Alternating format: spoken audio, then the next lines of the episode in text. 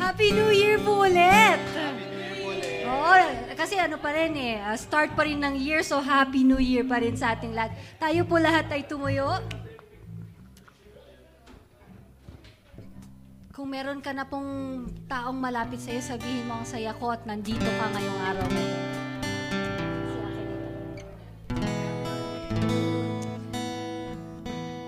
Let us all bow our heads in prayer. Let us pray. Dear Heavenly Father, we would like to thank you so much for this beautiful day that you have gathered us here with one heart, with one beat, a heart that beats for other people. And Father God, we would like to thank you so much because truly it's by your grace, it's by your mercy that we are here today. And that is what we are so thankful for. And with hearts that are full of praise, we lift your name on high today, O God. May you be the center of our worship. May you be the reason why we sing, why we clap our hands, and why we celebrate. Father God, may your Holy Spirit move in our midst today as we sing praises to your name. In Jesus' name we pray. Amen. Amen. Simulan natin yung araw na tong na magpasalamat tayo sa Panginoon. Let's voice out our thanksgiving to God this day. Sabihin natin ngayon, Lord God, thank you for your goodness. Thank you for your grace. Thank you for your kindness. Thank you, Lord, for your mercy. Thank you for your love. Lord God, thank you for your favor. Thank you, Lord God, that I am your child. Yes, Lord, we thank you this day, oh God, and we believe, oh Lord Jesus, that with you by our side, Lord God, we will be never, we will never be left alone. We will always have you, Lord God. And let's today we will just give you worship and praise, oh God, for who you are in our lives, Lord Jesus, the good Father, the good God that we have. Lord, we worship you today, oh God. We lift up our offerings of praise and worship, Lord Jesus. Because of you, Lord God, we are still standing this day, oh God, and we will 2020, Lord God, with you by our side. Let's worship the Lord.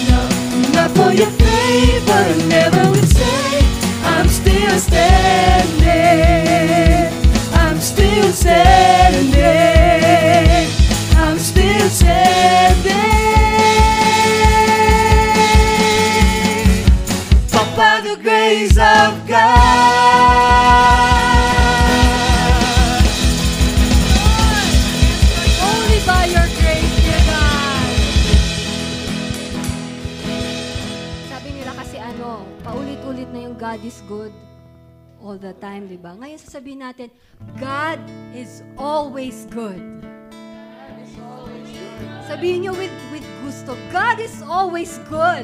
God is always good. Sabag, God is always good. God is always good. At meron pang isa, and His love for me, sabi mo, is forever. His love for me is forever. Sabi mo sa katabi mo, His love for you is forever. Sabi mo, let His love for you is forever.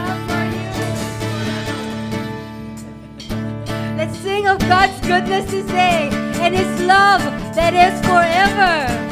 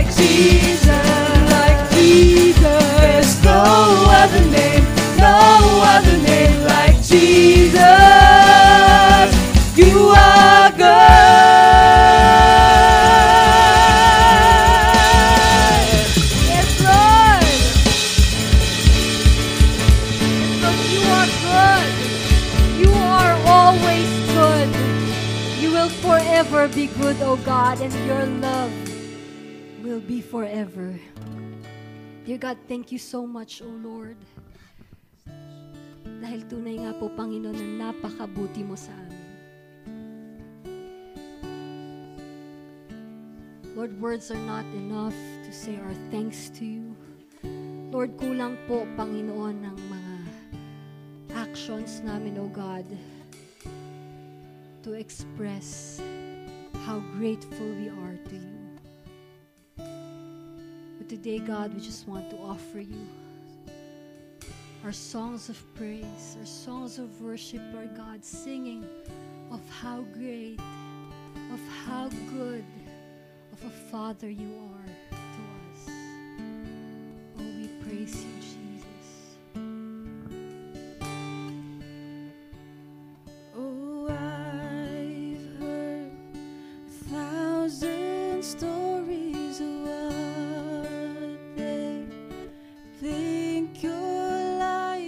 but I've heard the tale.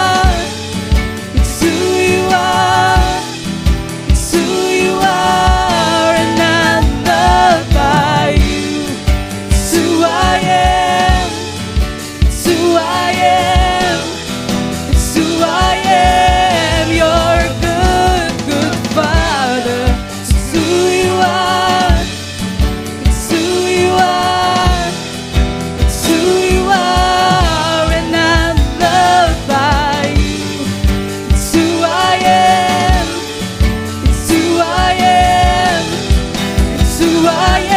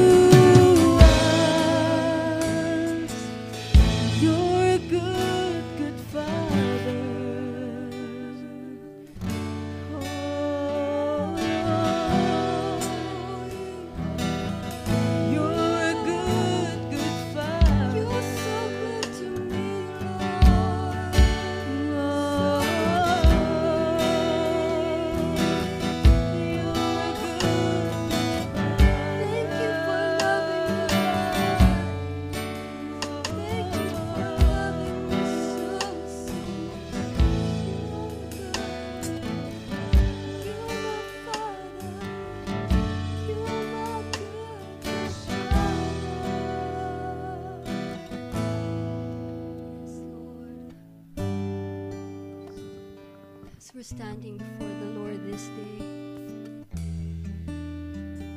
know in your heart, know in your heart that you are a child of God. That you should never ever doubt who you are. And that you are loved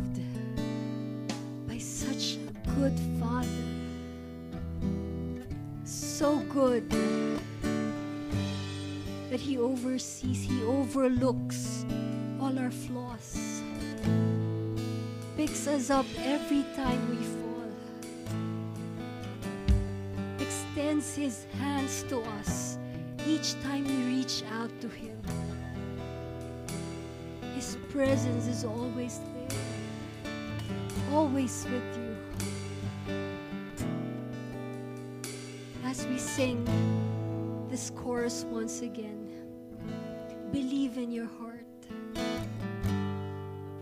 If ever you have any more doubts of who you are, today believe that you are His child and sing with all of your heart that, Lord God, you are my Father, and that I accept your love for me, your great love that is forever.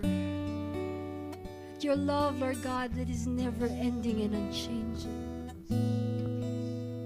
Lord, today we sing as your children, believing, Lord God, of your love and your goodness for us. Sing with all of our heart. You're a good, good father. It's who you are. It's who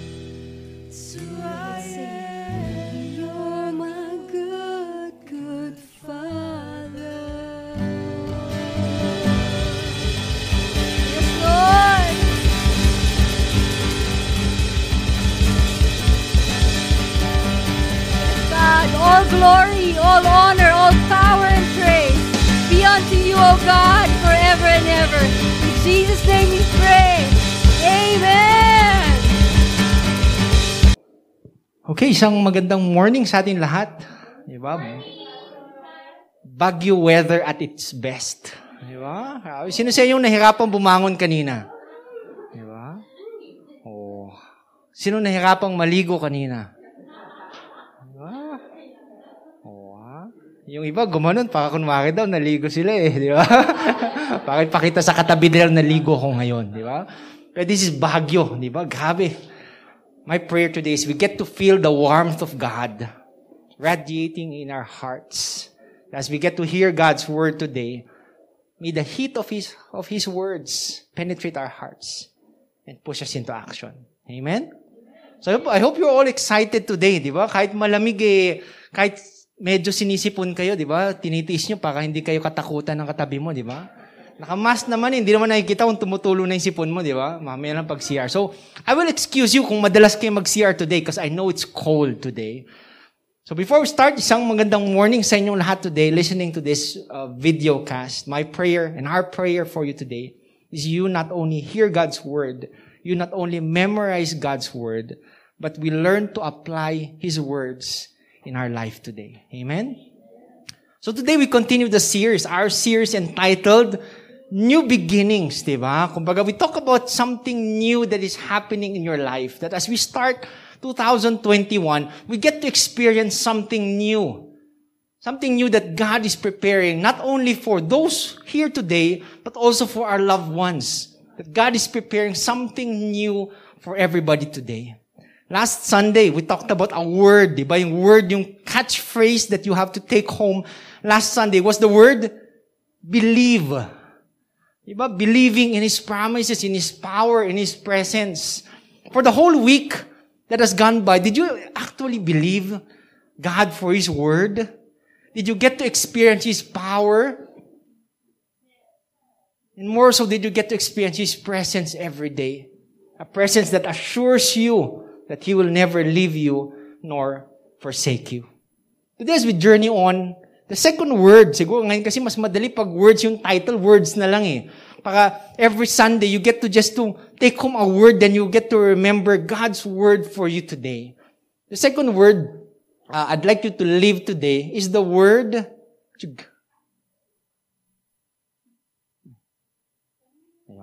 is the word change. Sabi sa katabi mo, change. Change. Nilagay ko lang ng 2.0 kasi ibig sabihin ng 2.0, something new, something better. And every day we get to change, di ba? We get to change our clothes, we get to change something. Pero this Sunday, my prayer is that we get to change for the betterment. We have, we get this change, that change that would last forever. Diba? Today's passage of scripture will be taken from 2 Corinthians, uh, chapter 5, verses 11 to 21. But before that, there's a series uh, in Netflix that I like to watch recently. It's entitled uh, Rust Brothers. Rust Brothers? Hindi, hindi ba kayo nag-Netflix marathon? Yung isang series lang, pagtingin nyo, natapos nyo na pala yung buong series, di ba? Maganda, di ba? Pagtingin nyo, alas 12 na pala ng gabi. And though in that series entitled Rust Brothers, they like to restore.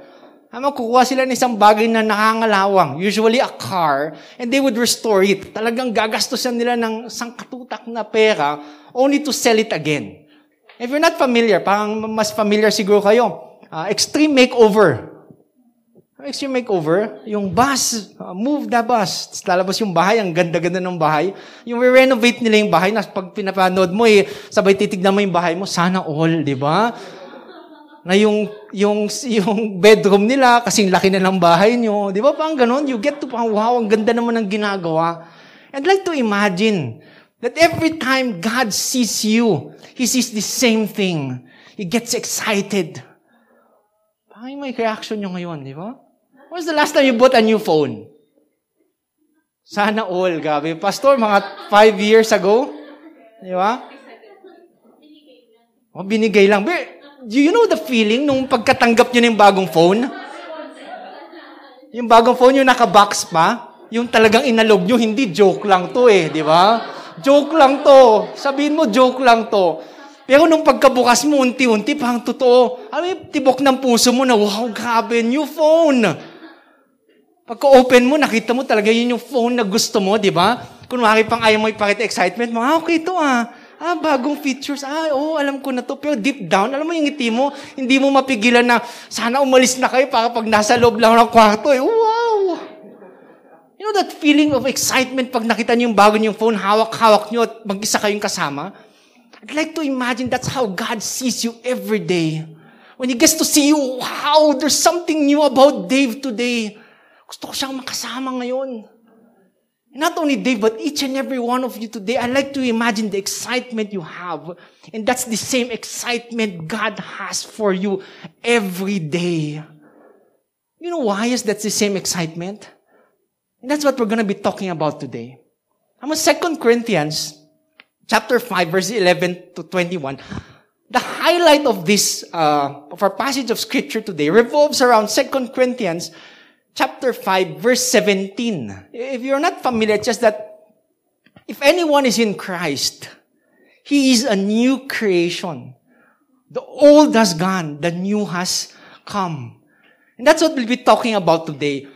Why did Paul, during that time, say those words? That if anyone is in Christ, he is a new creation. I like that word, a new creation. That I'd like to imagine yung phrase Ken, that when every time God sees me, He sees something new in me. And it gets Him excited. Wouldn't you like God to be excited when He sees you? That's something, ako, that's something I wake up every day. God use me. I, I like to imagine God when I wake up, o gising ka na, let's go. I have a lot in store for you today. And not only for me, but for each and every one of you listening to this message today. You are a new creation. And God is excited to what is going to happen in your life today. So before we start, are you excited today? Yes! Di ba? I-tilt nyo konting mata nyo pa. Kunwari, feeling ko naman excited kayo kahit inaantok kayo, di ba? So today, for the whole 2020, we revolve around three things. Di ba? Sabi ko, you have your pens, you have your paper, you have your puso or your panulat, your papel, and all those things. And I, I love it kasi all of you today, siguro 1% na memorize nyo na lahat yun, di ba? And I, and I know that you've been practicing it. Most of you have been practicing it in your life to take notes, to bring, to ready your hearts during Sunday. But sabi ko, for the whole 2021, let us highlight something else. Let's highlight something better. Let's go back to the basic. Something that during my personal time na pang ilang beses na ako ni-rebuke ni Lord. Go back to the basic. Go back to the basic. Go back to the basic. You want a new beginning? You want to succeed? Go back to your basic. And our basic for today revolves around His Word. Revolves around your Bible. You may not bring your physical Bible today. It's okay. But next Sunday, don't forget to bring your Bibles. Electronic, physical. Ako, better yung physical. Ano ba yung physical? Sabi ko kay Ray kanina, alam mo pagdating sa physical, effort eh. Effort. Sigurado ko hindi ko nakalimutan. And just by bringing your Bible, you have already readied your heart. Alam mo, the weight that you bring it, alam mo na talaga, Lord, e-effort ako. Because I know every day you effort for me. So that when I get to read God's Word, there is power. Ang mga bang binabasa ko, it's okay kung kaya niyong basahin. Then that's good. But today we get to discover something else. When you get to read kahit silent reading, pag open mo ng Bible mo, tapos you get to see, if anyone's in Christ, tapos ikaw mismo nakita mo din, ikaw mismo hinahawakan mo ng daliri mo para hindi ka mawala, there's something that you would feel. And my prayer is that not only during Sundays, that when you go home and read your Bibles, you would experience life. You would experience power. You would get to know what God has in store for you every day. So today, if you have your Bibles with you today, electronic, physical, I want you to bring them out.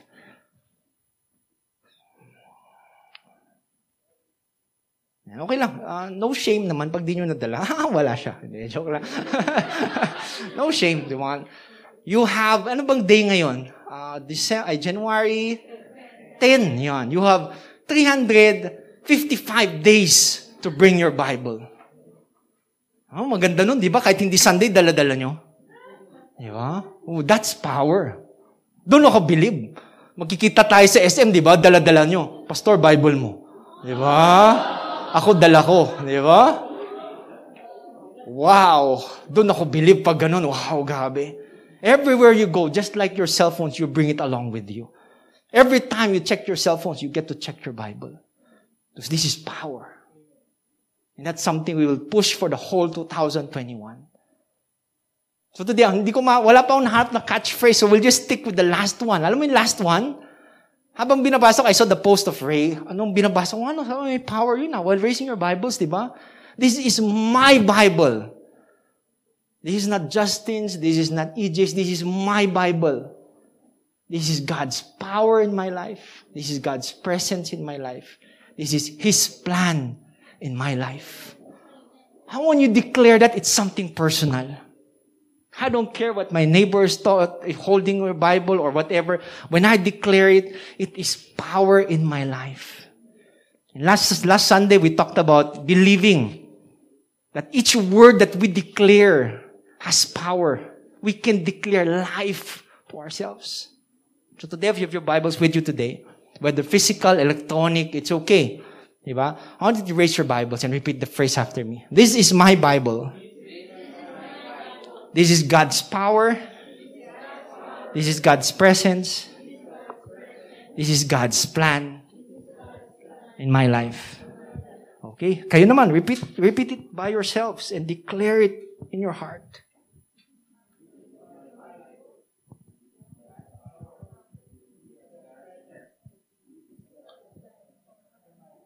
Grabe, no? Ako, nagkaka-goosebumps ako pag narinig ko, wow, I can feel the power. So if you have your Bibles with you today, I want you to open your Bibles to 2 Corinthians chapter 5, verses 11 to 21. And I can invite everybody who can stand up and read, to stand up and read as we give honor to the reading of God's Word. 2 Corinthians chapter 5, verses 11 to 21. Since then, we know what is it to fear the Lord we try to persuade men. What we are is plain to God, and I hope it is also plain to your conscience. We are not trying to commend yourselves to you again, but are you an opportunity to take pride in us so that you can answer to those who take pride in what is seen rather than what is in the heart. If we are out of mind, it is for the sake of God. If we are in the right mind, it is for you. For Christ's love compels us because we are convinced that one died for all and therefore all died. And he died for all that those who live should no longer live for themselves, but for him who died for them and was raised again. So from now on, we regard no one from a worldly point of view. Though we once regarded Christ in this way, we do so no longer. Therefore, if anyone is in Christ, he is a new creation. The old has gone, the new has come. All this is from God, who reconciled us to himself through Christ and gave us the ministry of reconciliation, that God was reconciling the world to himself in Christ, not counting men's sin against them. And he has committed of reconciliation we are therefore Christ's ambassadors, as though we were making. We implore you, O Christ, be reconciled to God. God made him no sin to be sin for us, so that in him we might become righteousness of God. Blessed be the reading of God's word. Let us pray. Heavenly Father, today, we thank you for your word. For there is power, O Lord Father.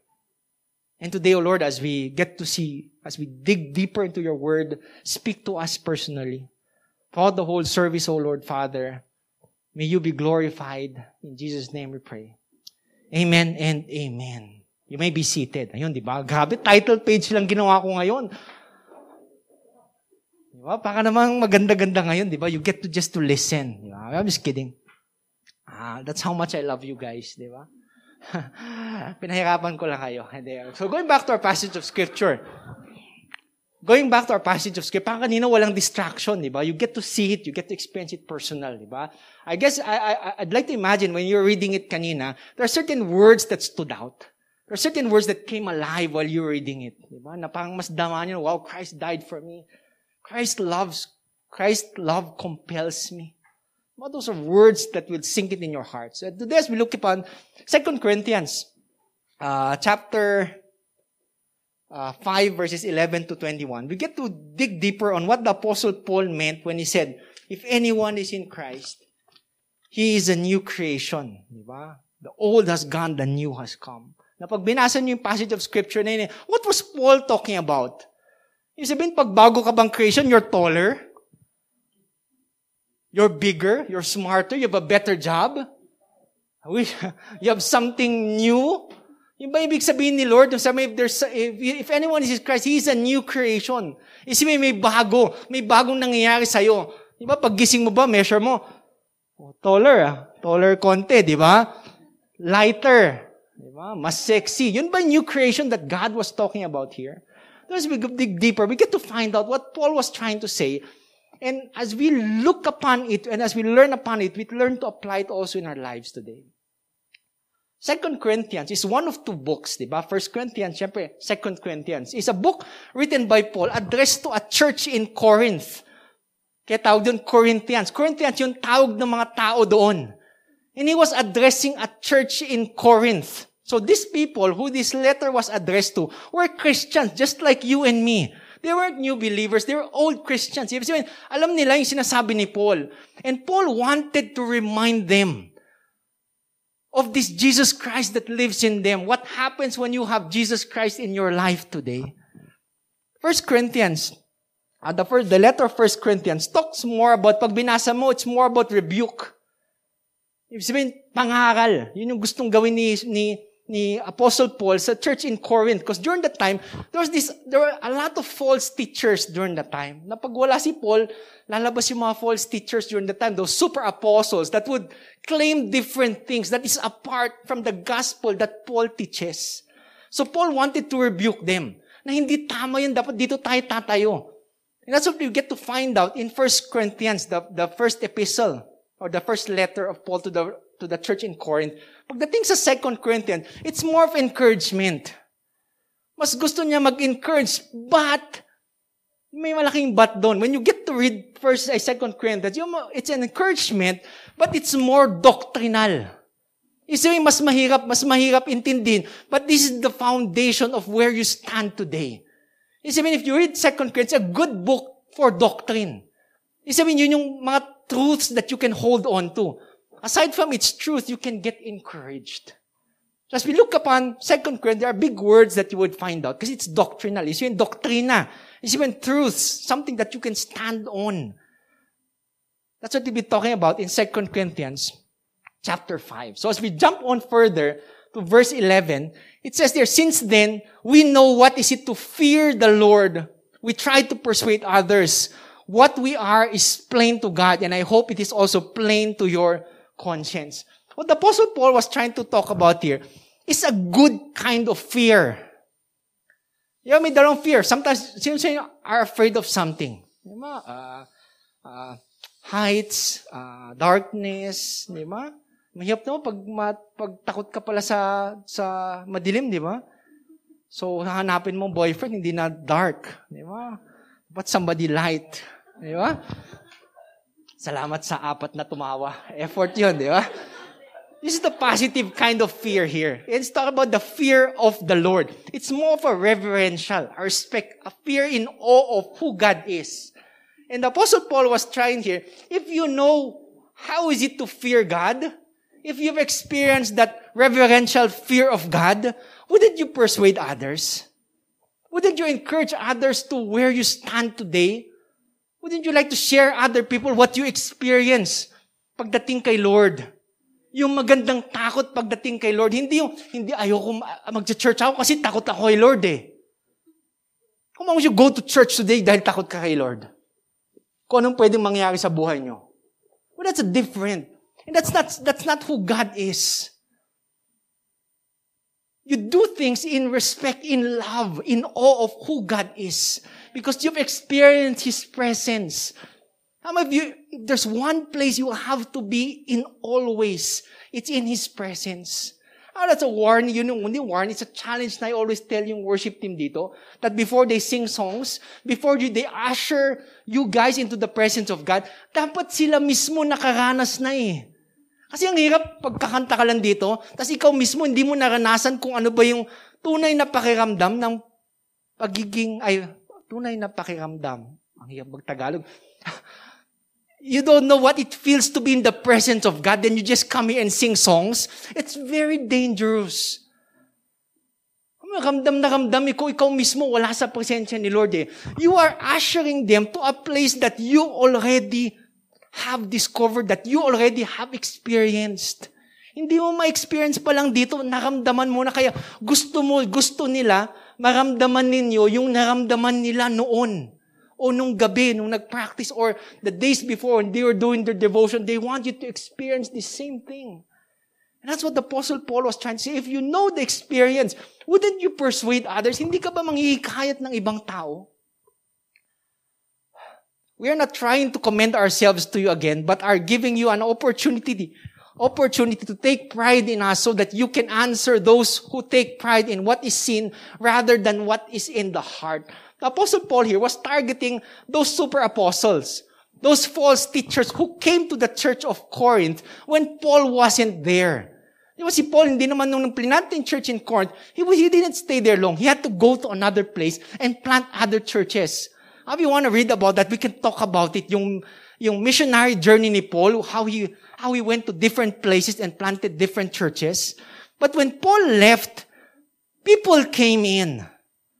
False teachers, super apostles, that nung pagdating nila sa church, alam mo sabi nila? Sabi nila, ah, ito, recommendation. Galing sa ibang church na ito ako. They went to the church in Corinth dressed up yung gwapo talaga din, nakabarong siguro. Eh, nakabarong pala ako. Naka-Amerikana, if nowadays, di ba, they come to church, tapos pag nalaman mo, sino yung pastor? Siya, kasi siya yung nakabarong eh. They came well-dressed. Kasi nung dumating sila dito, kilalang kilala mo na sila. And Paul was appealing to these people. Sabi niya, Church in Corinth, do not be persuaded by how they look, but rather look at what's in their heart. Kumbaga, dapat mas importante sa inyo yung laman eh. Yung substance na sinasabi nila rather than what they tell their credentials are.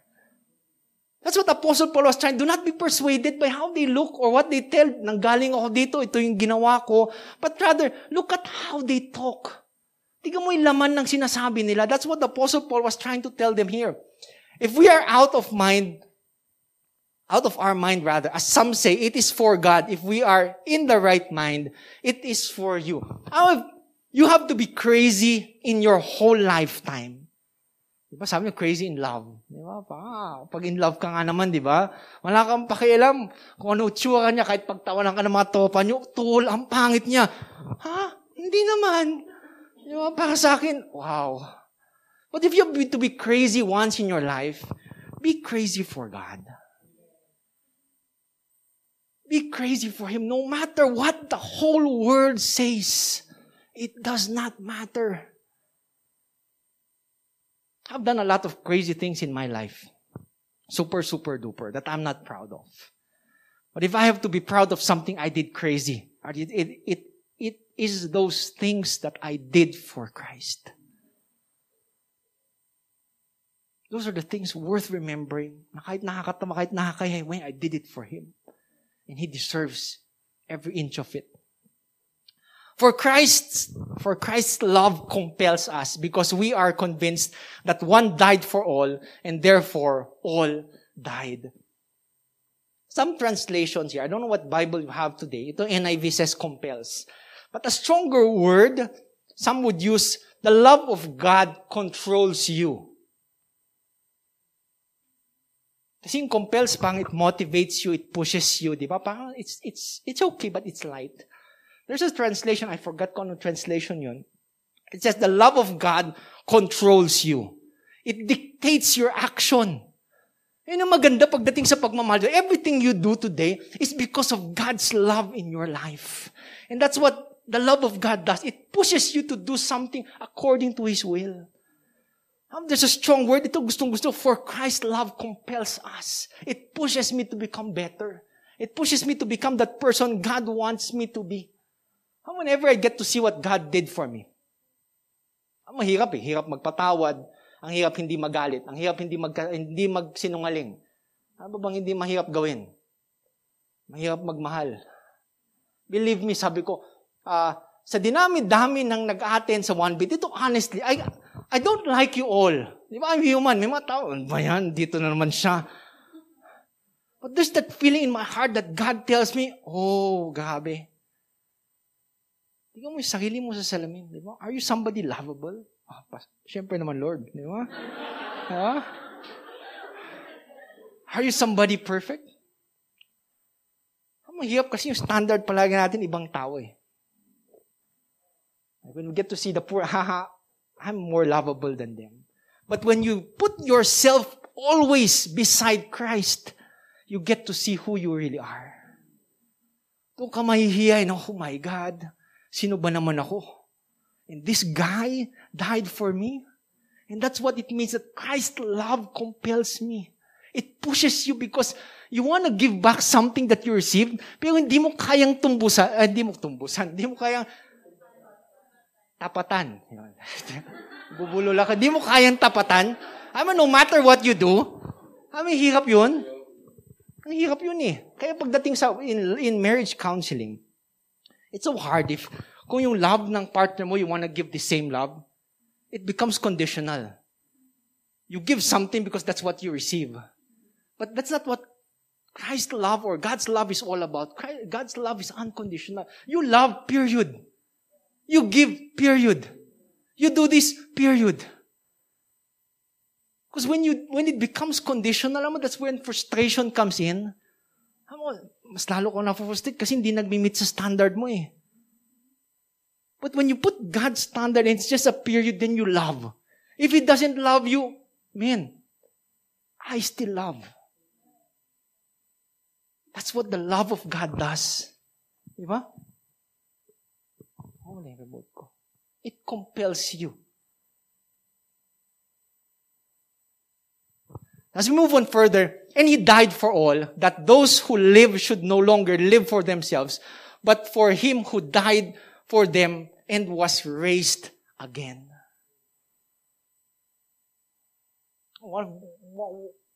One, of this before, siguro before, verse 17. This is a verse that sticks in my heart. Hindi ko sa inyo kung kanina eh, the love of God compels you. That's good. Pero ako, whenever I read this one, man, it, it, it stings my heart.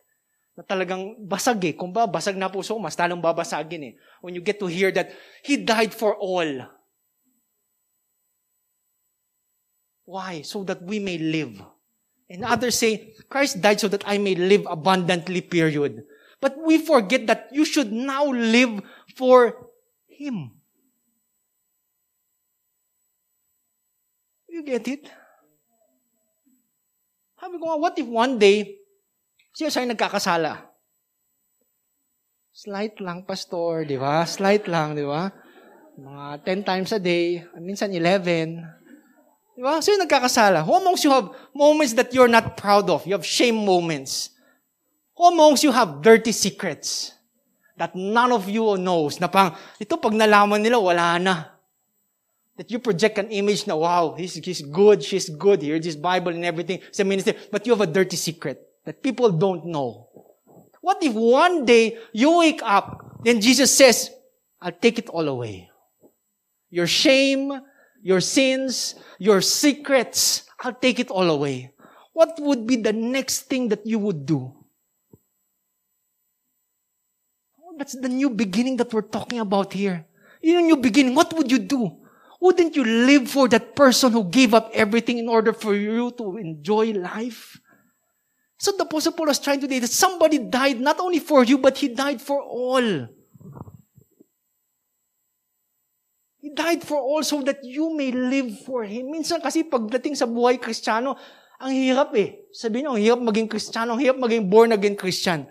I'm growing up, I grew up Catholic and nothing against uh, yung brethren natin Catholic. I grew up Catholic. And all the time, people were pushing me, gusto mo sama ka sa church, uh, born again. Ako, pag sinabi na, natatakot ako.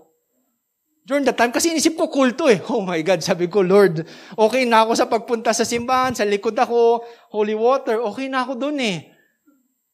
Pero yung taas kamay, taas kamay, ganun, dali mo yung Bible, that's next level. Toot, sabi ko nun, di ba? Hindi ko kayang ganun eh. And during that time, kasi born again is hard. Mahirap ba? Mahirap ba yung buhay kristyano? Mahirap? Yes, it's hard. It's not easy. But if you compare it to the things that you receive from God, it's nothing compared eh. what He gave you today is life. Not only life, but new life so that you may live for Him. So from now on, we regard no one from a worldly point of view. Though we once regarded Christ in this way, we do so no longer, no longer. Apostle Paul was trying here that once in his life, minsan sa buhay ko, I also saw God with a point of view on how each and every one sees God. Or a point of view on how a Pharisee saw who Jesus was. Once in my life, I did have that point of view. But today, I no longer have that point of view. That's what the Apostle Paul was trying to say here. Until we hit our main verse for this morning. Sorry, therefore, if anyone is in Christ, the new creation has come. The old has gone. The new is here. So the new is here. Don't you feel that new new thing? Yung, yung, that God power, yung dugo ni Jesus na dumadaloy sa ugat ninyo? Don't you feel brand new today? When it comes to brand new, siguro, it's not about you becoming taller, hindi yung mas tumaba kayo, mas sumeksi, may bago kayong damit, may bago kayong, I don't know what, what, what new things you have today, but that's not what the Apostle Paul was talking, talking about here. It's something new in terms of something spiritual. You see, there's something that took place that is spiritual in your heart. You know, you have the question na, Pastor, bakit nung I accepted the Lord Jesus, nag-church ako, I, I, I consider myself as a Christian, a born-again Christian. Bakit nagkakasala pa rin ako? Amongst you have the same dilemma. Na, minsan kasi pag inisip nilang born-again Christian, these are perfect people. He said, passage of scripture didn't talk about something perfect. He said there's something new, but not something perfect. He sabihin, Pastor, nagkakasala ka din every day. Ask my wife every day. Know the difference? I'm no longer a slave to sin. Sin doesn't hold, sin doesn't have any hold on me. But during that time, you ever that, did you ever have a point in time that you did something wrong and you were even proud of it? Ano yan? Yung proud ka ba? Oh, ano? 20 yung grade ko. Di ba? Tingnan mo yung katabi ko, 19 lang. Kodigo. Were there points in your life that you were proud of something na, alam mo today it's something wrong? Lalo na pag, one of the best realizations of the things that you did in the past is pag nagkaroon ka kayo ng pamilya, especially when you have a son or a daughter, that you get to see it in his eyes, na ay, ayoko siya, ah, pag laki ko, ayoko din siya mag-cheat, pero during your youth, you did cheat. Anak ko, grabe anak, huwag kang magnanakaw. Ah. Pero during that time, para maging sikat eh, magnanakaw ka. Paul, anong ninakaw mo? Ito, oh, Yossi, di ba? Mas magaling ako. Sumindi ako. Pinitik ko na rin yung lighter. Di ba? Sabi yung mga tumawa, gawain nila. Di ba? Di ba? Yung mga nag-1, 2, 3 sa jeep. Ano mo yun? Pagtingin nyo, kulang pamasahe nyo, magkano yung kulang? Pagtingin mo, dos lang, eh, pamasahe nun, seven, di ba? Pag hinihintay mo, may magabot ng bayad, di ba? Manong bayad? Sasabay ko na. bayad, oh. Ano mas magaling nun? Nag 1, 2, 3 na nga, yung sukli ng 20. Sabi nung driver eh, 20? Saan yung 20? Di ba? Ilan sa 20? Isa. Oh, di ba? May sukli ka pa.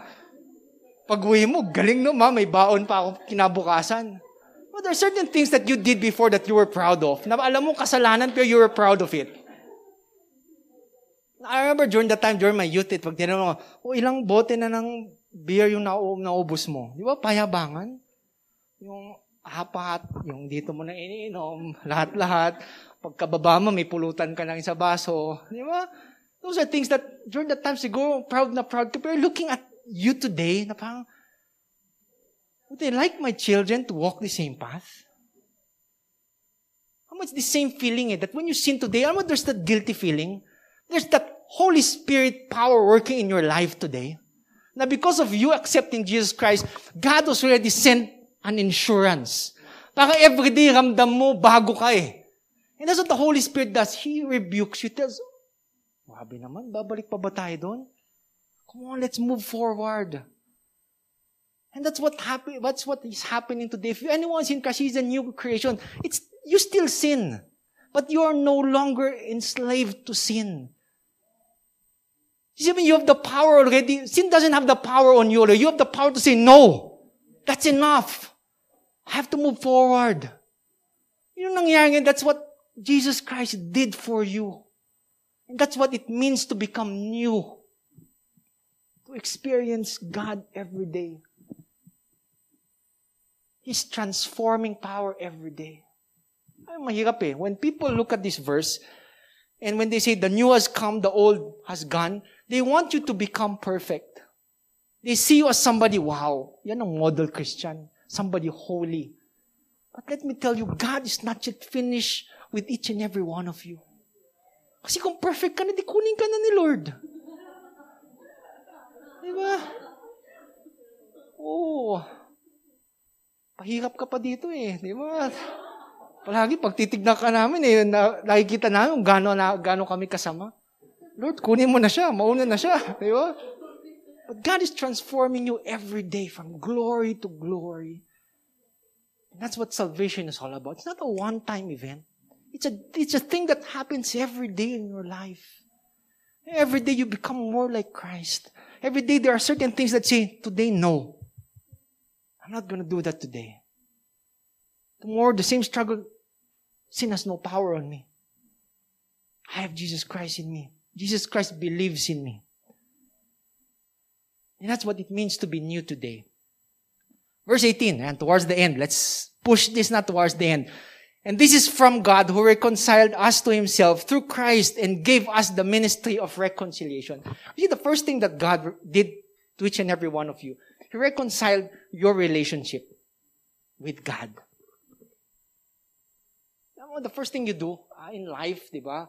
Most of you want to find who you are. Did you ever experience that? Ah, lala, pumunta muna ako somewhere. I want to discover who I am. I wanna, I mean, I wanna just know yung inner purpose ko, yung mga ganong bagay. Mga chauvinist na ganon. Soul search, yeah, soul search sabi nila, di ba? Pero, ama, the first thing you do is, you don't find yourself, you find God. And allow God to tell you who you are. Ama, that's a lot easier, di ba? Magpapakahirap ka pa lang, ano kayang, ano kayang gagawin ko? Di ba? Sino kaya ako? Kamahal-mahal kaya ako? But rather than that, find God. And the moment you find God, you would find yourself. Our passage of scripture is trying to say here is the process of reconciliation between you and God has everything to do with God and nothing to do with you. Hamon, siya yun siya nag-initiate eh. Hindi, hindi, hindi, hindi yung babangon ko, Lord, ano, patawagin na kita. Oh, huwag ka nang ulit. Wow, di ba? Kunin ka na ni Lord. But it was God who took the initiative every day that you wake up. I love this guy. There's something about Jocelyn today that makes me excited. You know, sabi ni Lord every day. Sana tayo? Ayan. 19, towards the end. That God was reconciling the world to Himself in Christ not counting people's sorry not counting people's sin sins against them and he has committed to us the message of reconciliation we are therefore this is something good pag sinabing therefore there's something meaning dito may conclusion patapos ibig sabihin there's something that he has uh, come up with he said there's something that he knows as a truth yun sabi niya, We therefore are Christ's ambassador. What a beautiful word. I mean, each and every one of you represents Christ. When I get to see each and every one of you, do I get to see Christ. Christ is alive today. Ambassador, deep word, sabi, parang beauty contest. Ano yung beauty contest? uh, Miss Philippines, di ba? When you get to wear the sash, di ba? Mga binibining Pilipinas, di ba? Proud na proud ka. Pero pag nakalagay doon Miss Philippines, you represent the Philippines, the million and millions of Filipinos. Ikaw yung representative. That whenever they get to see you, they, they remind, oh, Philippines yan. That's what it means to be an ambassador of Christ. You carry the sash. Nakasuot doon ni Christ. Yung sabihin, ikaw yung alagad ni Christ. You are Christ's representative. Yung ibig sabihin na when people get to see you, dapat nakikita nila yung Diyos. Dapat nakikita nila si Kristo. Hindi pag nakikita nila eh, oops, lumayo ka. Di ba? Today, when you look in the mirror, when you go around today later, when you reflect on the actions that you do every day, do you reflect Christ? Nakikita ba si Kristo sa buhay niyo? That when people see, wow, the Bible that this guy is talking about, it's real because I see it in your life. Na pag ginabi nila, if anyone is in Christ, he is a new creation. Ah, naniniwala ko kasi yun.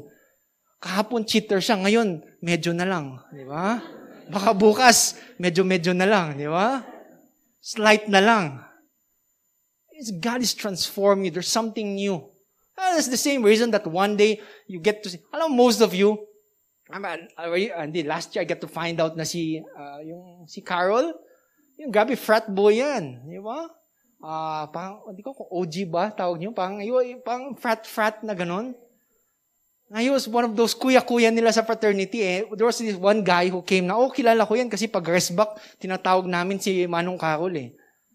And it was just one time, there was this, Ray had to preach, tapos sabi ni Carol eh, ah, may kailangan tayong kunin, sabi niya. Alam mo, kinuha namin sa Irisan, sa layo pa nga noon eh, grabe. Nakakatakot, yung daan pa lang papunta doon, nakakatakot na. Sabi ko, sino pupunta natin dyan? Yung pinag-iwanan namin ng paddle. Grabe. We get to see it, parang nakita ko, sabi ko, I never experienced it, di ba? Never experienced it in my life.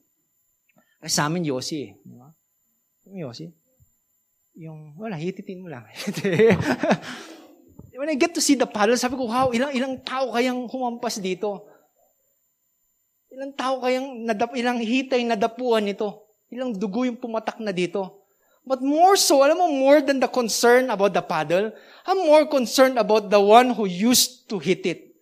Kasama ko eh. Sabi ko, paano nangyayari yun, di ba? Paano nangyari na yung tao na yun eh? Dati ganun, tapos ngayon, ganito? How can it be? Hindi ko ma-reconcile. Well, it's not for you to reconcile. It's for God to reconcile with Him. And that's what God did. He restored the relationship. And when the person got to feel the amount of love na yun yung kulang, eh, oh, minsan sa buhay natin, yung kulang lang pag-ibig eh. Well, a lot of youth, uh, turn their lives upside down, while a lot of marriages fail, how source of love? When you get to feel the love of God, na yun yung wow na nag-uumapaw sa'yo, yun yung, yun yung standard mo, you know, wow, I, I guess the world would be a better place. God made him who had no sin to be sin for us so that in him we might become the righteousness of God. You see what God did? God sent His Son to die for your sins. Not His sins, but your sins. In order for what? In order for you to be reconciled in with God. Amo parang, let's say si EJ tsaka ako nagkaroon ng tampuan. Diba? Pero alam ko sa puso ko, si EJ may kasalanan. Tama, EJ? Oh, namin na niya, di ba? Tapos na yung kaso, di ba? si EJ may kasalanan. Pero si EJ kasi minsan, di ba, all of us today have that issue with pride di bali na, time heals wounds. Dati yung panahon eh, papansinin din ako ni pastor. Kahit alam ko ako may kasalanan. Ah, minsan ang hirap mag-sorry eh. Amen? Ang hirap eh. Kasi parang lulunukin mo, tapos palagi mong nasa defensive mode ka na, hindi ko naman kasalanan eh. O kaya, better yet, alam mo, mas maganda, may kasalanan din naman siya eh. Kaya dapat pag nag-sorry ako, siya rin mag-sorry. Pero may nangyari, it was fully EJ's fault. But kunwari, baka maayos na tayo, ako na magsasorry. That's what God did for you. He made a way for you to be reconciled with Him by sending Christ to die for your sins. That's something else. When I look upon this passage of Scripture, pang grabe. Yun pa lang eh, if you stand by those truths that we just discussed a while ago, grabe no, parang ang daming pwede kong apply sa buhay ko ngayon eh. That when you leave the, the four corners of this establishment, you get to reflect, am I a new creation? The Bible says, I am a new creation. Am I living like a new creation? If not, how will I live for Christ today? It pushes you to do something today, to examine yourself, not compared to anybody here today, but to compare yourself to the one who died for you. Have you have to compare yourself to somebody today, not to the person at your right, not to your wife, not to your friends. Compare yourself with Christ. And it would push you to become someone better every day. To be that new creation that the Apostle Paul was talking about a while ago. So what does it mean to have a new creation? What does it mean to become a new creation? What does it mean to experience this new beginning? Diba? Everybody, 2021, we want to experience that new beginning. Pastor, I like the passage of scripture, pero mas maganda kung i-break it down into bits and pieces that we can apply in our life today. So today, three things that you have to change. Three things that you have to change today. Today, or rather, what would you have in or what would you have uh, when this new beginning or this new creation or this new new feeling happens to you? First thing, you get to have this change in perspective. My perspective is how you look at things, on how you view things. I remember a common illustration. Eh, two people were standing in front of a number. The number was six. Pagdating sa akin, six. Pagdating kay Doyle, nine. That's a matter of perspective and how you see things. It changes. Ibig sabihin, kahit anong pilit ko kay Doyle na six ito, pagdating sa perspective niya, it's a nine. Not until you change your perspective and go to his level and get position, then you get to sit, o nga no, nine. O, taka naman sa akin. Six. O, taka ulit sa'yo. Nine. But today in our passage of scripture, as we go back to verse 12 to 16, oh, one thing I love about uh, verse 12 to 16, uh, yung highlight lang nilagay ko yun eh, that those who live should no longer live for themselves, but for Him who died for them and was raised again. Sabi doon, di ba? Pero if you look at verse 12 to 12 to 16, there are a lot of bits and pieces that you get to find out, no, oh, parang the whole 12 to 16 talks about the change in perspective, the change on how you look at things.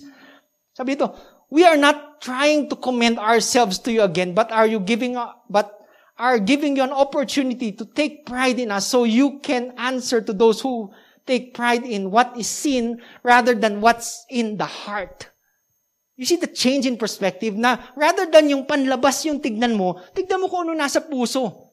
And that's what even the Old Testament, in the book of First Samuel, I think, was talking about when When the prophet said, di ba, man looks out the outward appearance, but God looks at the heart.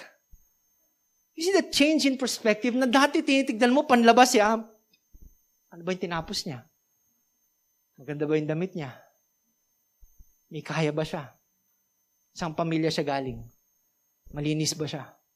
But rather than looking at things in the outward appearance, you get to shift your perspective and look at the person based on his heart.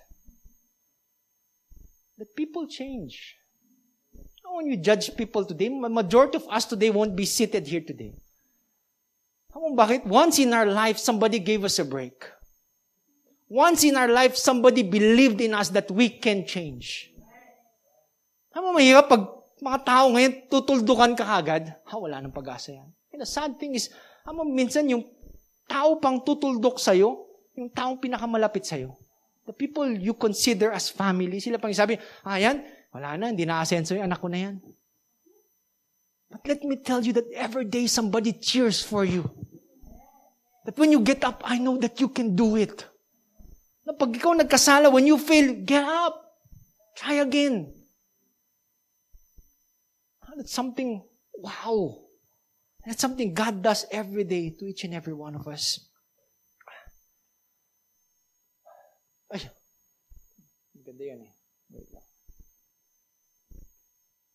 When you change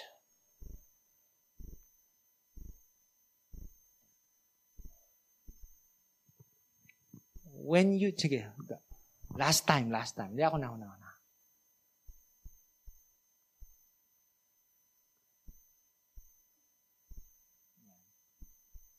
When you change the way you look at things, the things you look at change. Ah, minsan, it's, it's a matter of perspective, sabi nila. Di ba? Ama, uh, the funny thing is, pagdating sa church, di ba, yung, it's a common phrase na pagdating sa church, bakit yung 500 pesos ang hirap ibigay sa offering? Pero pag humingi ka ng shopping money, pagbigay 500, 500 lang.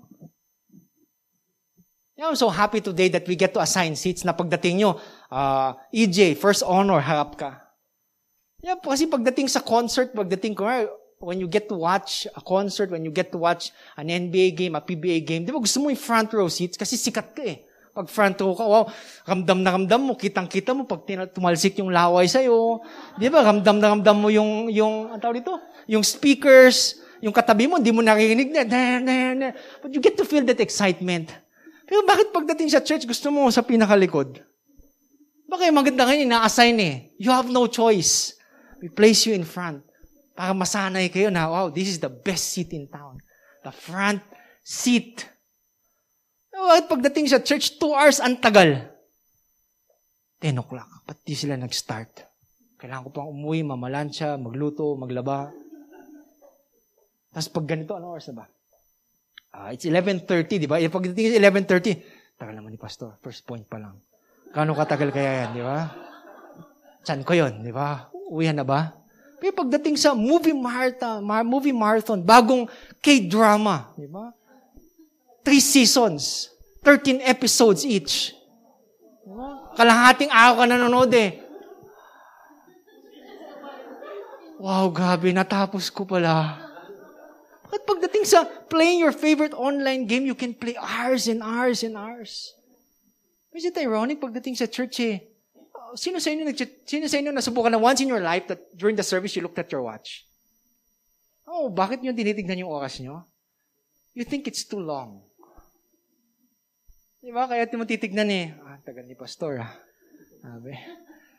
Imagine nyo kaya, di ba? Palit kaya tayo, di ba? Kung yung nasa upo, tapos ka magsasalita, unang salita mo pa lang. Di ba? How would you feel, di ba? Di ba? Ang sakap siguro ng pakiramdam ng bawian, di ba? Bakit kaya pagdating sa prayer, ang hirap, minsan ang hirap mag-pray. Pag sinabi, oh, ngayon si Michelle magpe-pray. Oh, shucks, on the spot. You get to pray. Uh, uh, uh, dear Lord, uh, pwede ano bang kinain ko kanina? Ano bang pinanood ko kanina? Ang hirap, di ba? Pero pagdating sa kapatiran natin na, nagka, na nagkamali, uy, alam mo, hindi yan yung version. Ito yung narinig ko. Dami mong alam eh. Pagdating sa balita, flight attendant, ang dami mong alam. Hindi yan yung naalam ko. Di ba? Parang feeling mo, andun ka, di ba? Daig mo pa yung CCTV kasi daig mo pa ang pulis. CCTV sa Facebook, ikaw mismo nag-iimbestiga. Naku, iba yung damit niya. Hindi siya yon, di ba? Kita mo yan? 12.05, bumalik pa siya. Di ba? Soko. Di ba? Ang galing, no? Pero pagdating sa church, when you're asked to share a verse, when you're asked to pray, you find it so hard. Is it ironic? It's a matter of perspective. The things that you put value in, when you look at them as valuable, it changes a lot of things. It changes the way you look at them also.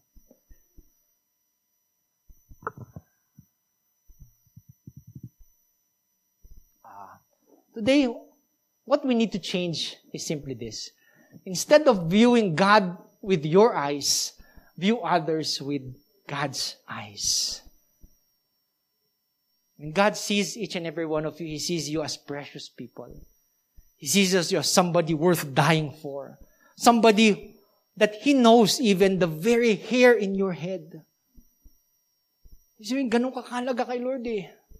He knows when you sit down, when you stand up, He knows your every move. Ibig sabihin, binabantayan ka niya kayo dahil kayo importante para, para sa Kanya. And if you view other people the way God sees them, di ba? Pang, wow, ibig sabihin, pag si AJ, importante si, importante si AJ kay Lord, ibig sabihin, dapat importante din si AJ para sa akin. That's a change that has to happen to us today. Galatians uh, chap, uh, chapter 1 verse 10 reads, For I am now seeking the approval, the approval of man or of God. Or am I trying to please man? If I were still trying to please man, I would not be a servant of Christ. How powerful words that in a way rebukes us today. Oftentimes we like to, we like, you know, imposible namang, imposible namang sa inyo, ayaw niyo ng compliments from others na, oh, ang ganda-ganda mo naman ngayon. Ang pogi-pogi mo, no? ang linis mo naman tignan. Ang galing-galing mo. Those are, those are words that are uh, nakakataba ng puso. But at the end of the day, wouldn't you prefer God telling it to you? The good job today. Sabi, nakita ko yun. Tinanggihan mo yung temptation. Good job, anak. Kasi paghabol mo pa rin yung palakpak ng tao, tapos tuturingan mo sarili mo na ako, ambassador of Christ. Ako, servant of Jesus Christ. What it means to be a servant? Less of yourself and more of Him. That's what it means to become a servant today. And that's the change that has to happen in our life. This new beginning, this change has to happen. How Oh, bakit change? Mamaya. Ah.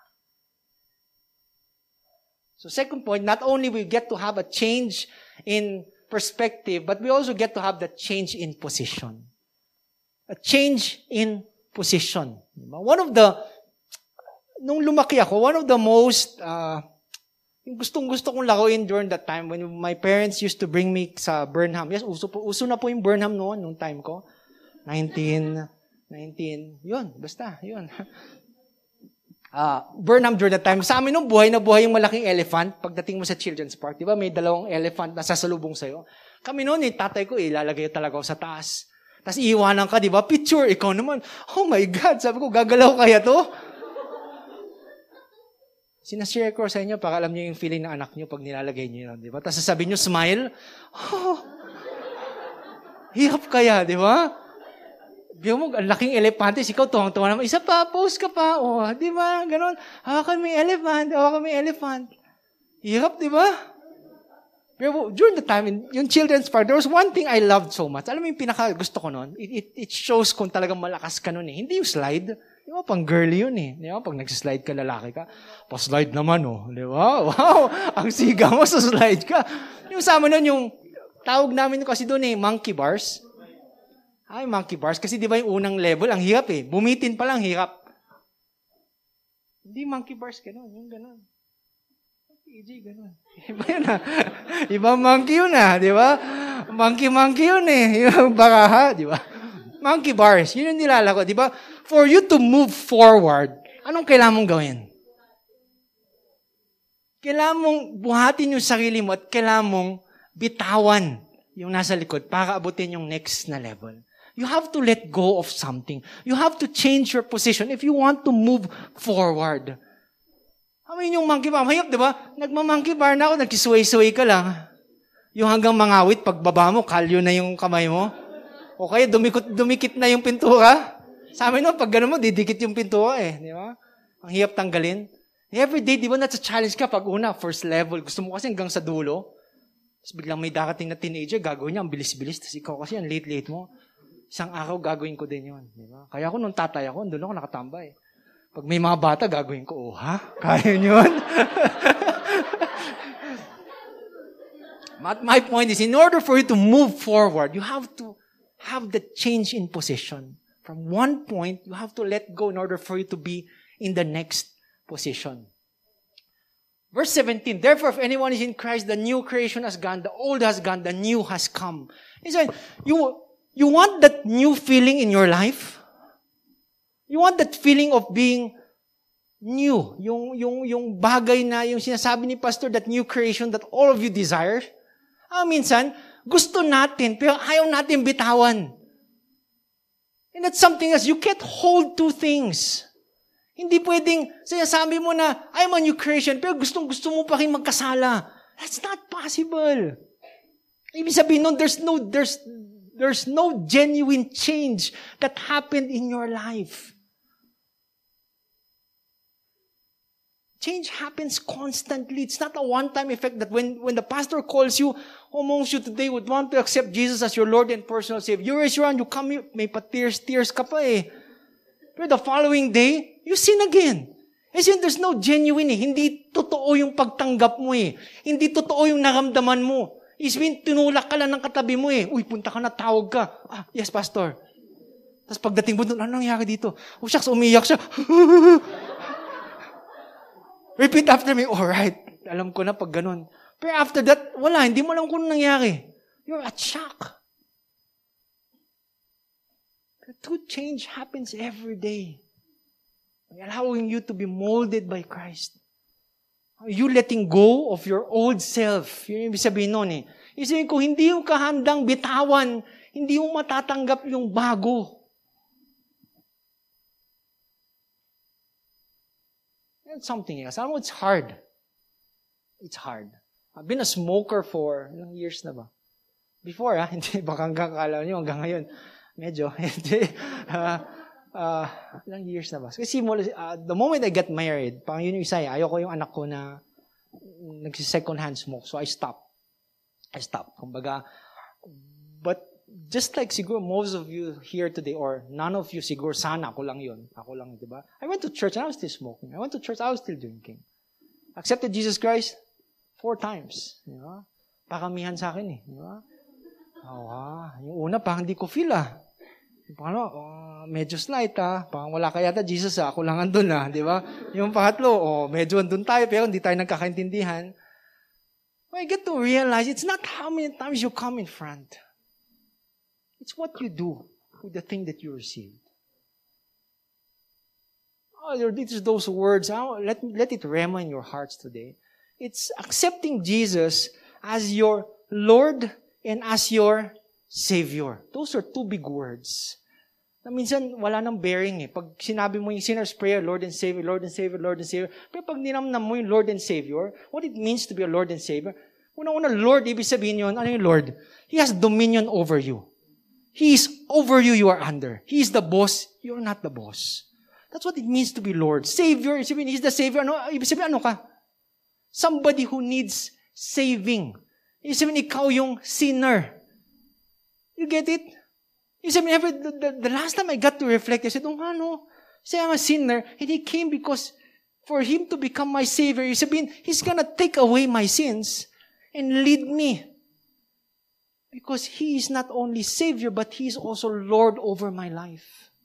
Isn't every, every decision I get to make, most of it, siguro hindi naman everything, most of it, I get to reflect. Is it something that Jesus would want? It makes a lot of difference. Eh? It makes decision making easier. If your goal is truly to become an ambassador of Christ, then you would do everything in order for you to wear that sash with pride. Ambassador of Christ.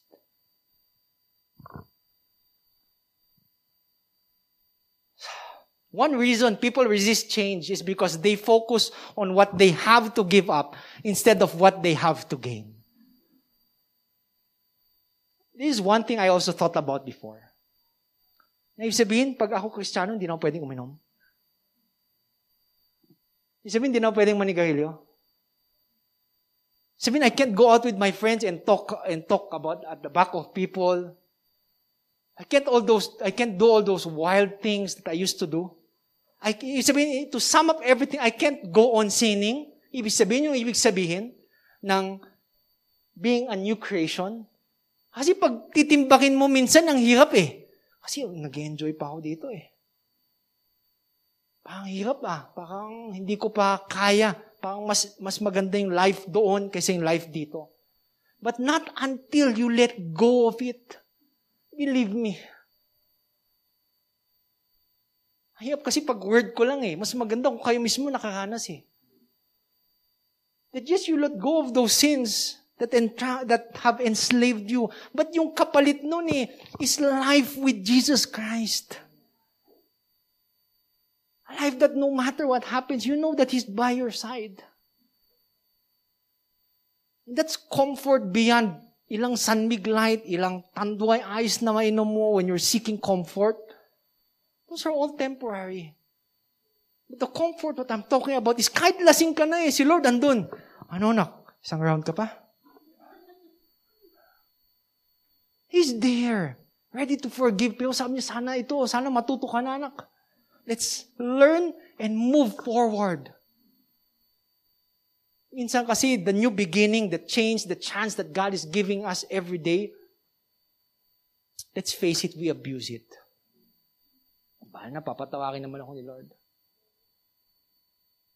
But a Christian who really knows the love of God in his life, that love that controls them, that love that compels them. Hindi yung papatawarin naman ako eh. It's the other way around.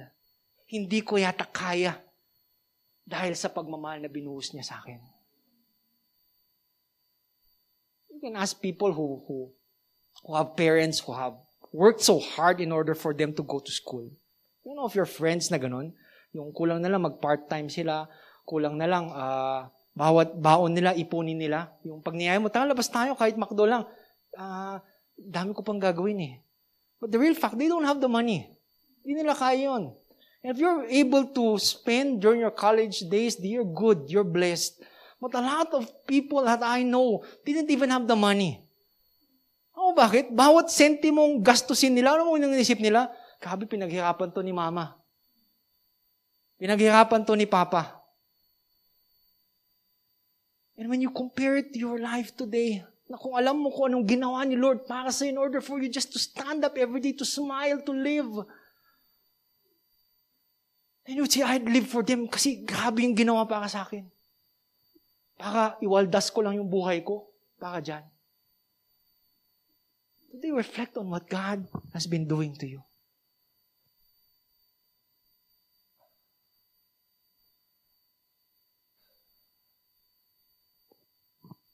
So this is what you have to change. Instead of inwardly looking at yourself, look outwardly to Christ.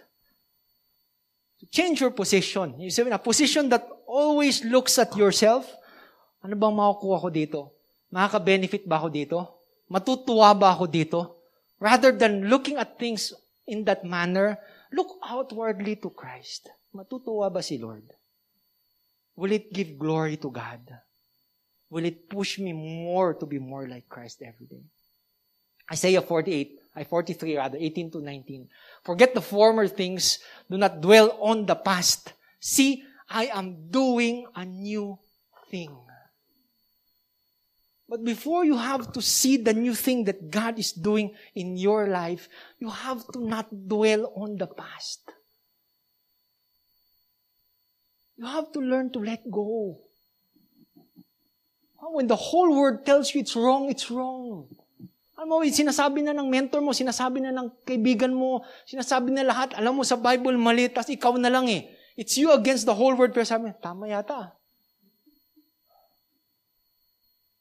You want to see the new thing that God is doing in your life, you have to let go. You have to live behind the past. Oh, that change that you might be experiencing today, people might doubt it. Mo, ah, hindi, babalik din yan. Pag nakaamoy yan, babalik din yan. Rather than listening on what they say, listen to what God says. See, I am doing a new thing. You can do it. May bagong mangyayari sa buhay mo today. Thank you, Kuya Jumar. So lastly, we not only have a change in perspective, we not only have a change in position, but lastly, we get to have this change in purpose. We get to have the change in purpose. I love the end of first, second Corinthians chapter 5 when it says that we therefore are Christ's ambassador.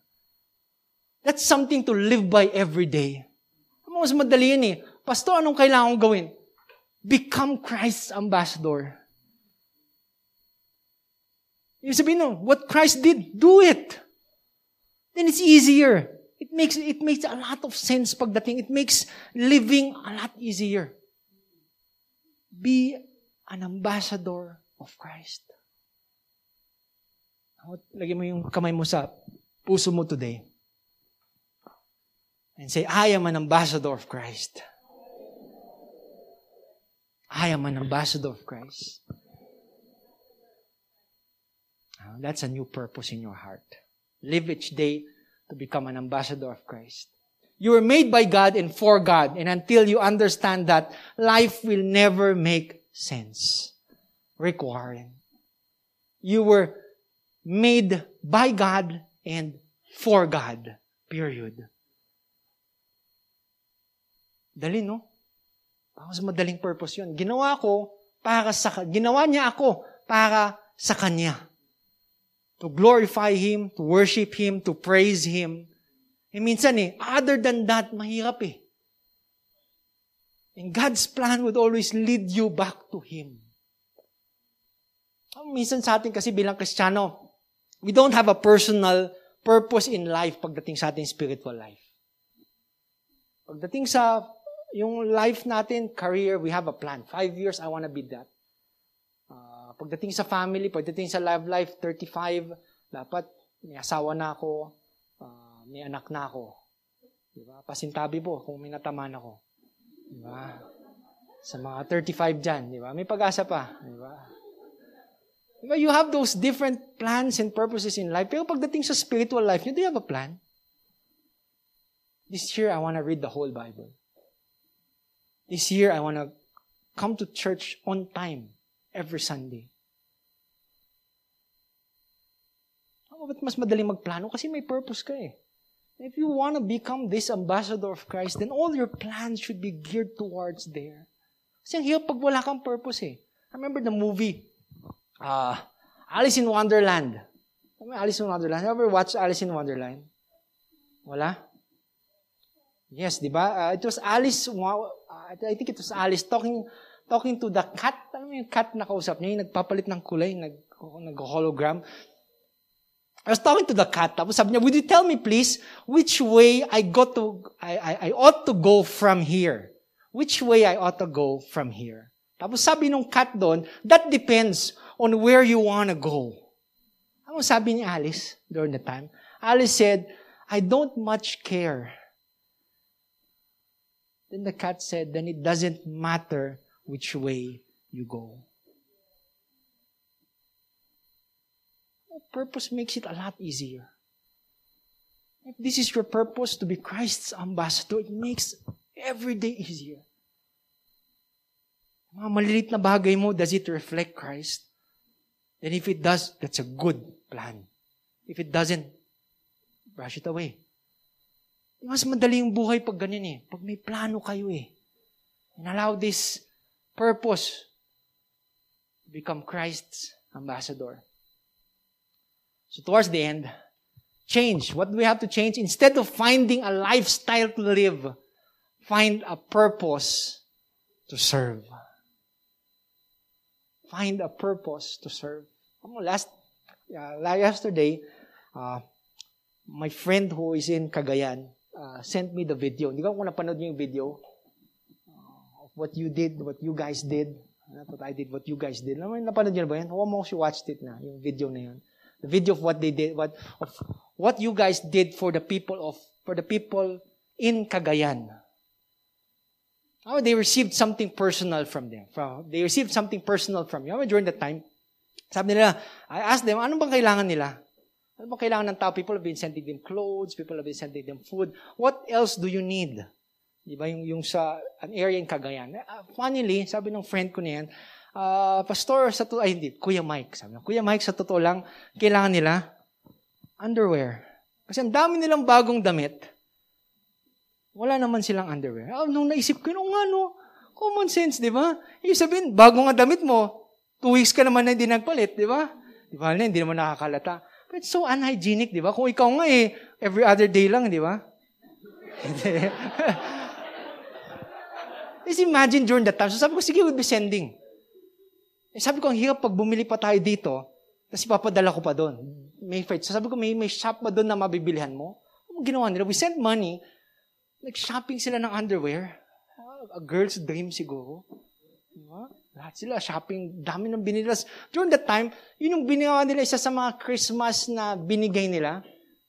They give undergarments. So, pagtingin nyo ngayon, di ba, pag hinawakan nyo, eh, parang, ay, yun lang. Ay, panty. Ay, brief. Pero para sa kanila, nung pagkatanggap nila, you can watch the video. Yung pagdating sa video, uh, hindi ko matutuwa kayo pag tingnan mo yung mga mata nila when they got to see that it's underwear. Palit sila kagad eh. Joke na. I mean, it's something that they needed, kaya natuwa sila. Eh, during that time, sabi ko, nung kausap ko yung friend ko na yun, sabi ko, hindi ko alam na yung simpleng bagay na yun, eh, yun yung ligay na, na ma, maramdaman nila. Sabi, sabi nila, grabe, naramdaman nila na yung Diyos na sinasabi ko din sa kanila, yung Diyos ng pag-ibig, yung Diyos ng pag-asa, yung Diyos ng kapayapaan, doon nila naramdaman eh. Dahil sa simpleng panty. When they got to feel it, they believed. Na yung sinasabi nila, yung sinasabi niya na yung God niya, yung the Jesus that she preaches every Sunday, ano totoo? Kasi yung simple namin dalangin eh, naririnig din pala. And we ended up with the phrase, sabi sa niya, a heart that beats for Jesus beats for others.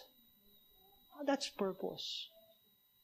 Today, if you say that you love Jesus, you love God, paano yung iba? Paano yung ibang hindi nakakilala sa Kanya? That drives you to a purpose today. To allow other people also to feel the love that you feel every day. So lastly,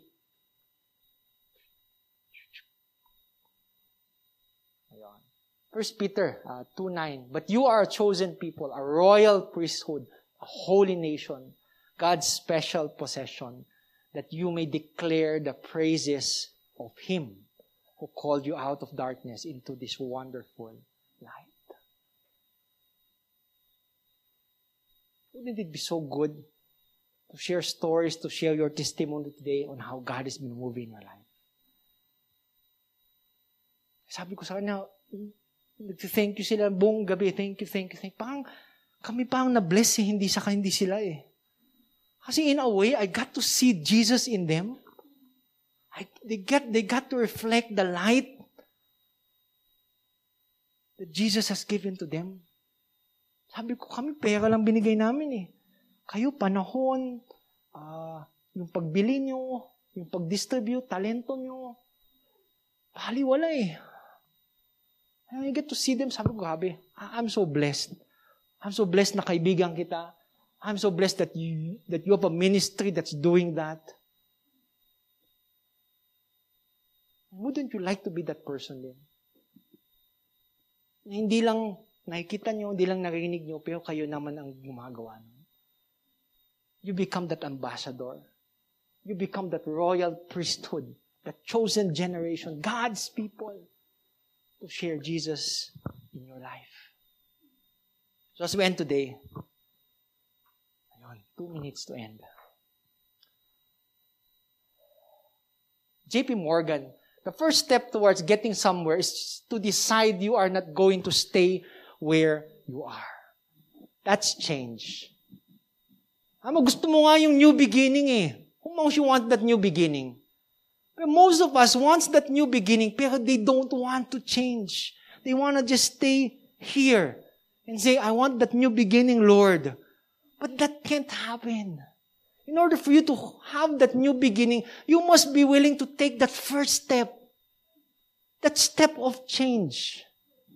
The change in perspective, the change in position, and the change in purpose.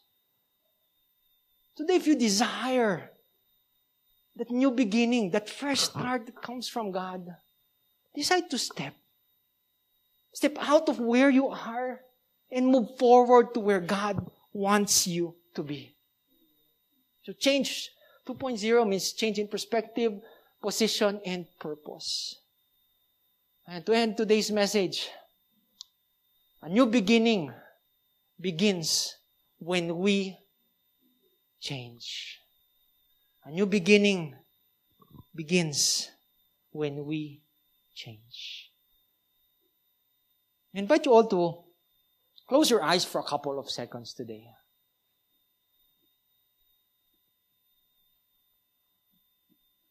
As you close your eyes, I want you to remember the question I left with you a while ago.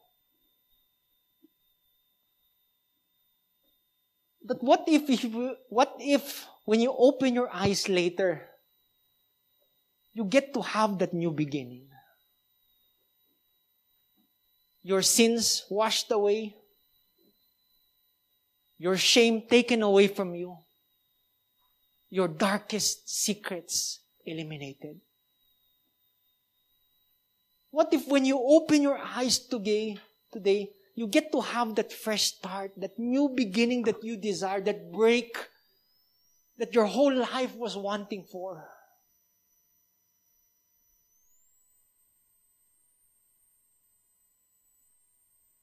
What if you open your eyes today? You get to feel what the Apostle Paul was trying to say that if anyone is in Christ, he is a new creation. The old has gone, the new has come.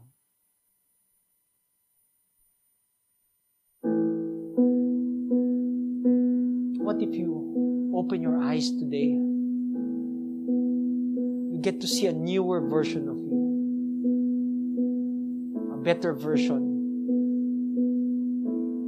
a, ver- a version where people won't judge you, version where people won't see you for the sins that you have committed. What if you open your eyes today? You get to live out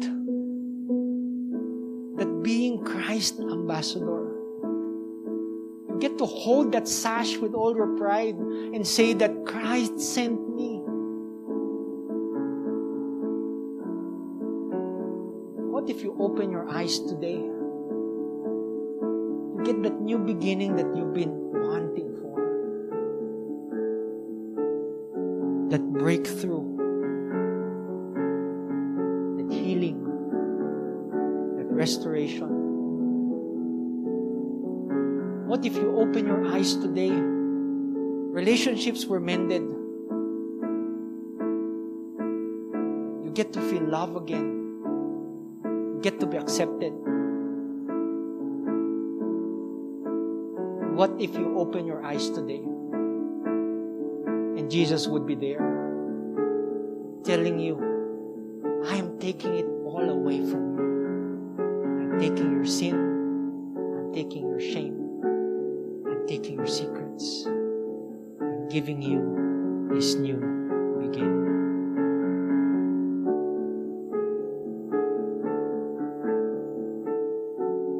As you gently open your eyes today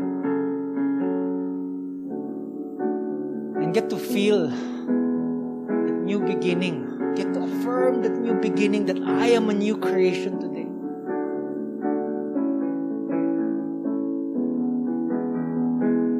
Won't you not live for Him? Ngayon may bagong pag-asa na nangasakapan mo, hindi ka ba mamumuhay na para sa Kanya?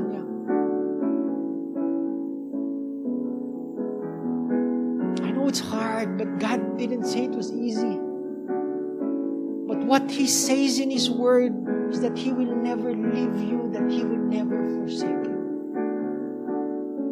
That as you go through that change from glory to glory, He will be by your side.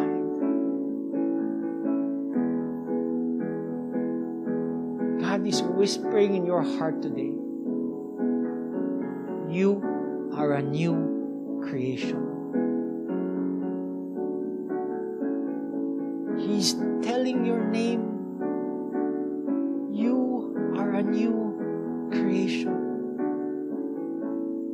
He's telling Ryan, you are a new creation. Jumar, you are a new creation. Jingle, you are a new creation. Edward, you are a new creation. Daisy, you are a new creation.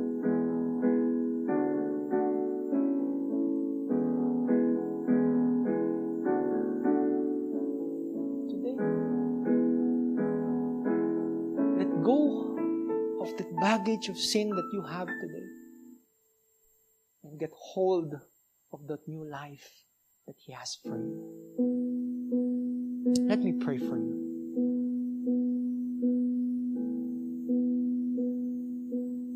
Abba Father, we come before you today just like a child na nagkasala sa kanyang mga magulang hindi alam kung paano humingi ng tawad. But today as we approach your throne of grace and come before you broken,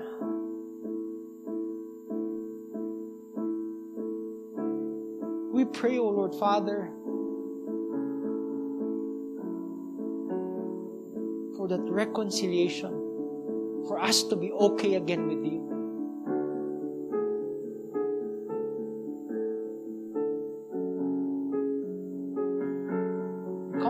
You today allowing you to put together again those pieces that were broken by sin. And now you put them together by your love, by your mercy, and your grace.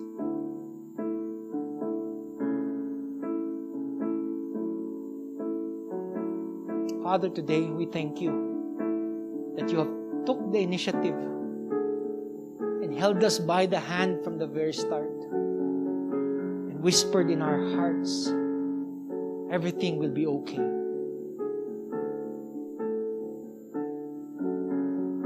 Panginoon, today, we want to affirm our relationship with you. Father, today, with all our hearts, we profess that you are Lord and Savior in our hearts. Us to live every day according to your will. Allow us to be molded every day to become that new creation that you desire. Allow your, allow your love to compel us. Allow your love to control us. Lord, today I pray I pray for that new beginning to happen in each and every one your people today. I pray that your word come alive in their life today. That may they receive restoration.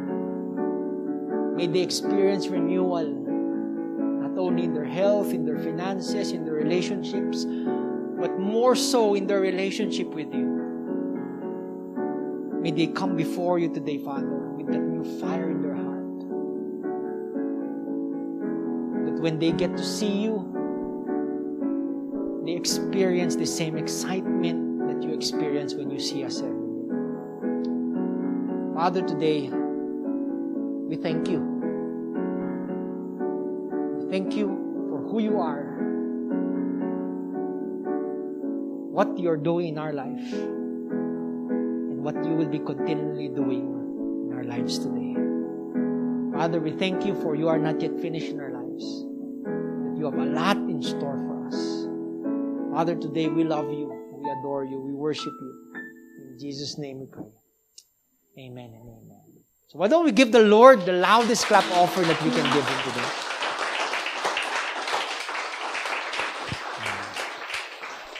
Ayan. So before we end, may I invite everybody to stand up as we end this service in a word of prayer.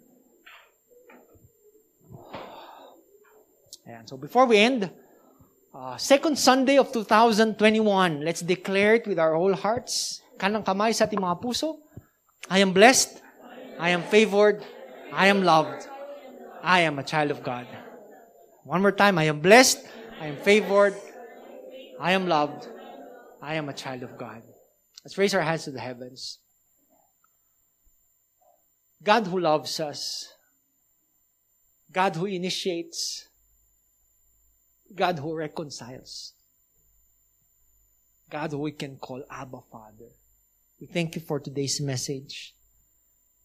Today, Father, dismiss us with your presence, dismiss us with your love, empower us throughout the whole week and even the continuous days of our life, Father. I pray that the love of God, the abounding grace of His Son Jesus, and the constant fellowship of the Holy Spirit be with you all. Go in peace to love and serve the Lord. In Jesus' name we pray. Amen and amen. God bless everybody. See you next Sunday. Keep warm.